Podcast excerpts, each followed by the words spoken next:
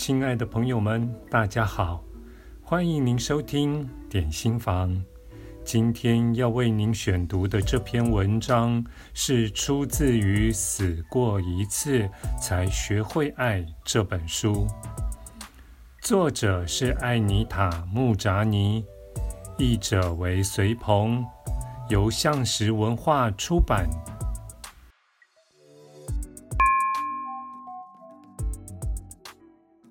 七之二，抛开恐惧，才是我复活的关键。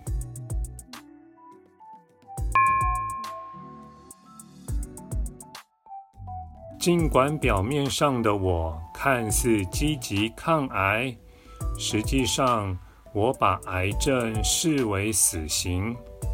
我像行尸走肉一样做着该做的事，但是在我的内心深处，一直觉得自己一定会死，而我非常非常害怕死亡。研究人员常说，他们正在努力寻找治疗癌症的方法，在我听来，这句话表示，目前癌症依然无药可医，这似乎是广为接受的事实，至少在传统医学界是如此。医生说，正统医疗是唯一的办法，但是医界却坦承，癌症无药可医。光是这一点，就足以让我打从心底感到恐惧。只要听到癌症，我就害怕。科学无法解决这个问题，更让我确信自己存活无望。我依然尽最大的努力抗癌，但病情还是日益恶化。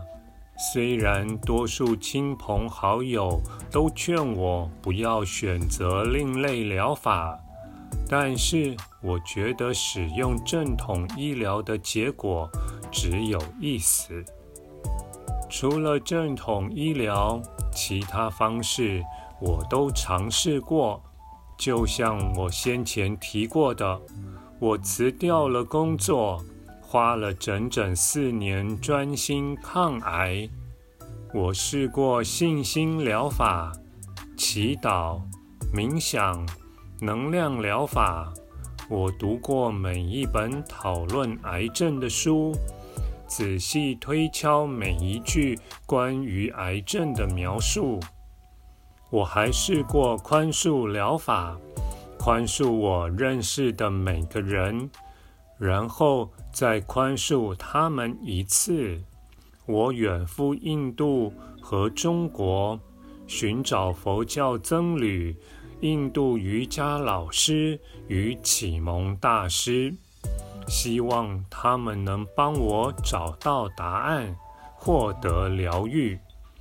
我试过吃全素，在山顶冥想、瑜伽。阿育吠陀脉轮平衡、中医草药、生命能量疗法和气功。尽管如此，癌症还是控制不住。我不断尝试各种疗法，用尽一切办法求生，健康却还是每况愈下。我的心智也陷入一片混乱。我在前面提过，到后来，我的身体渐渐无法吸收营养，肌肉也萎缩到无法走路，轮椅成了我唯一的行动方式。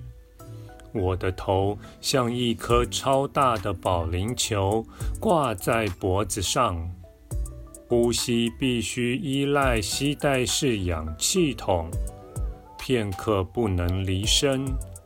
在我入睡后，我的先生彻夜不敢合眼，生怕我会停止呼吸。母亲也来帮忙照顾无法自理的我，大家都很不好受。除了自己的痛苦，我也能感受到亲人的痛苦。我无法形容当时那种日日与恐惧为伴的心情。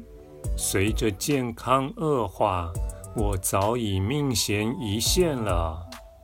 我参加心灵疗愈团体，因为有人说这是我唯一的选择。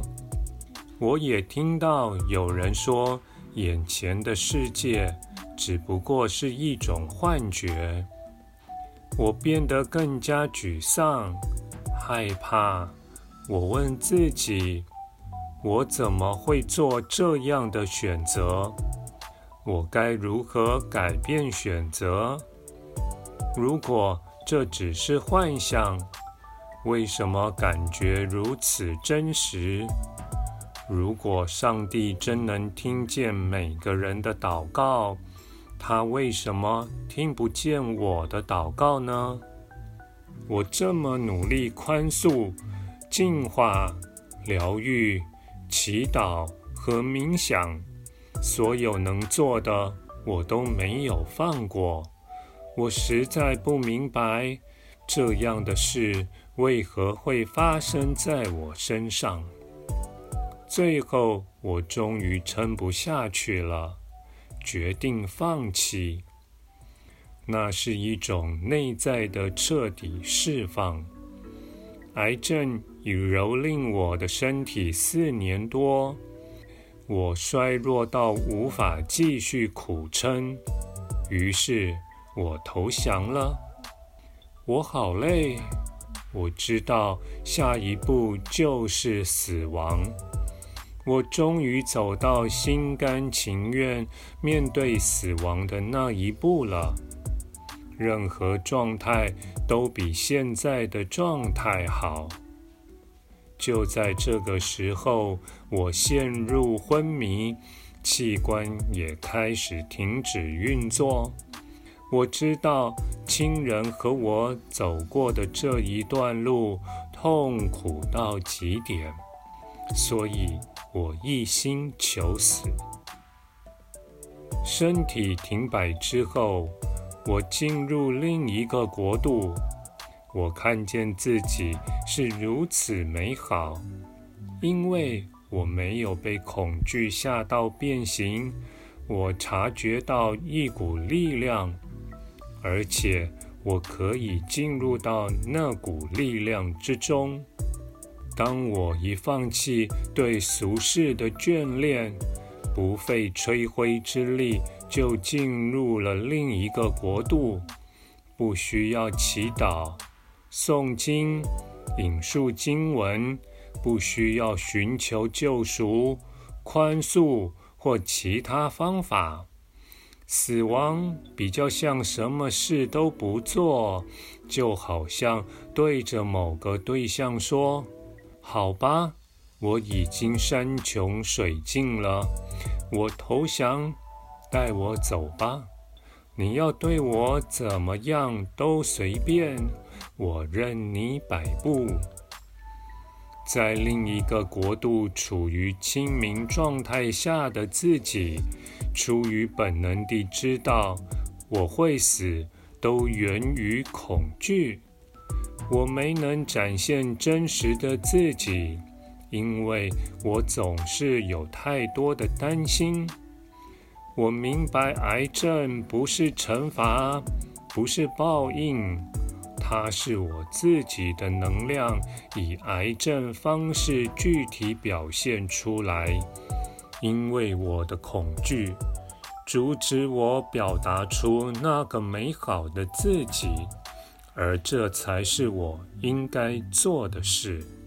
在那个无边无际的状态中，我发现我这一生对自己太严格，不停鞭打自己，根本没有人在惩罚我。我终于明白，我没能原谅的人是我自己。我遗弃了我自己。我不够爱自己，这件事跟其他人一点关系也没有。